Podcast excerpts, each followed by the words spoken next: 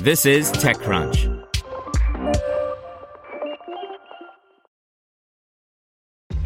This episode is brought to you by ShipStation. You know, some things take a lot of work, like sending little robots to far off distant planets. And just as that's challenging, so too is running a successful e commerce business, especially when there's so much to do. So I want to introduce you all to ShipStation. Now, I love using ShipStation because of its easy to use dashboard, which makes managing orders and printing labels a breeze and super smooth. Oh, and the customer service is just out of this world.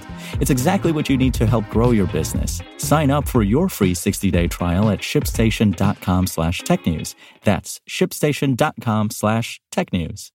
Tilting Point acquires FTX Games and Plamee Studios assets. By Anthony Ha. Game publisher Tilting Point announced today that it's made its third acquisition in eight months, buying games, key employees, and most of the assets, quote unquote, from FTX Games and Plamee Studios, both previously owned by Playtech, which will be focusing on its gaming and sports betting software moving forward. Plamee previously developed Narcos Cartel Wars, which has supposedly made $60 million in revenue since launch. FTX published Cartel Wars, as well as The Walking Dead free casino slots and Criminal Minds, the mobile game. Tilting Point has taken over operations for all three FTX titles, as well as a fourth that's currently in development. The financial terms of the acquisition were not disclosed. Last fall, Tilting Point acquired Gondola, a startup that optimizes in game offers and ads. Then it purchased the mobile game Star Trek Timelines earlier this year, hiring the development team to form a new gaming studio called Wicked Realm Games in the process. CEO Kevin Segala said he's always seen acquisitions as a big part of the company's, quote, progressive publishing model in which the company is first hired to help developers with user acquisition and then develops a deeper business relationship over time. We were built to ultimately be in a position where we could acquire some of the studios that we're working with, Sagala said.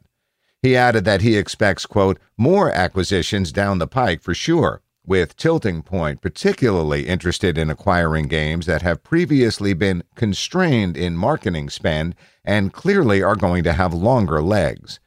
It sounds like studios acquired by Tilting Point continue to operate with a degree of independence while drawing on the larger company's resources to grow and monetize their games. We truly value the developers' independence, Sagala said. We specifically want to work to continue operating their business and help them accelerate their growth. A lot of development studios are recognizing that scale is becoming more and more important.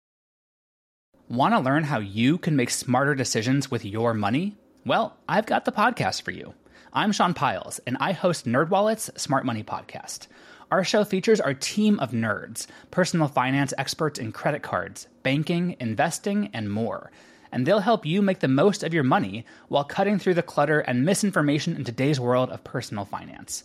You'll get clarity on strategies to help you build your wealth, invest wisely, shop for financial products, and plan for major life events. Listen to NerdWallet's Smart Money Podcast wherever you get your podcasts.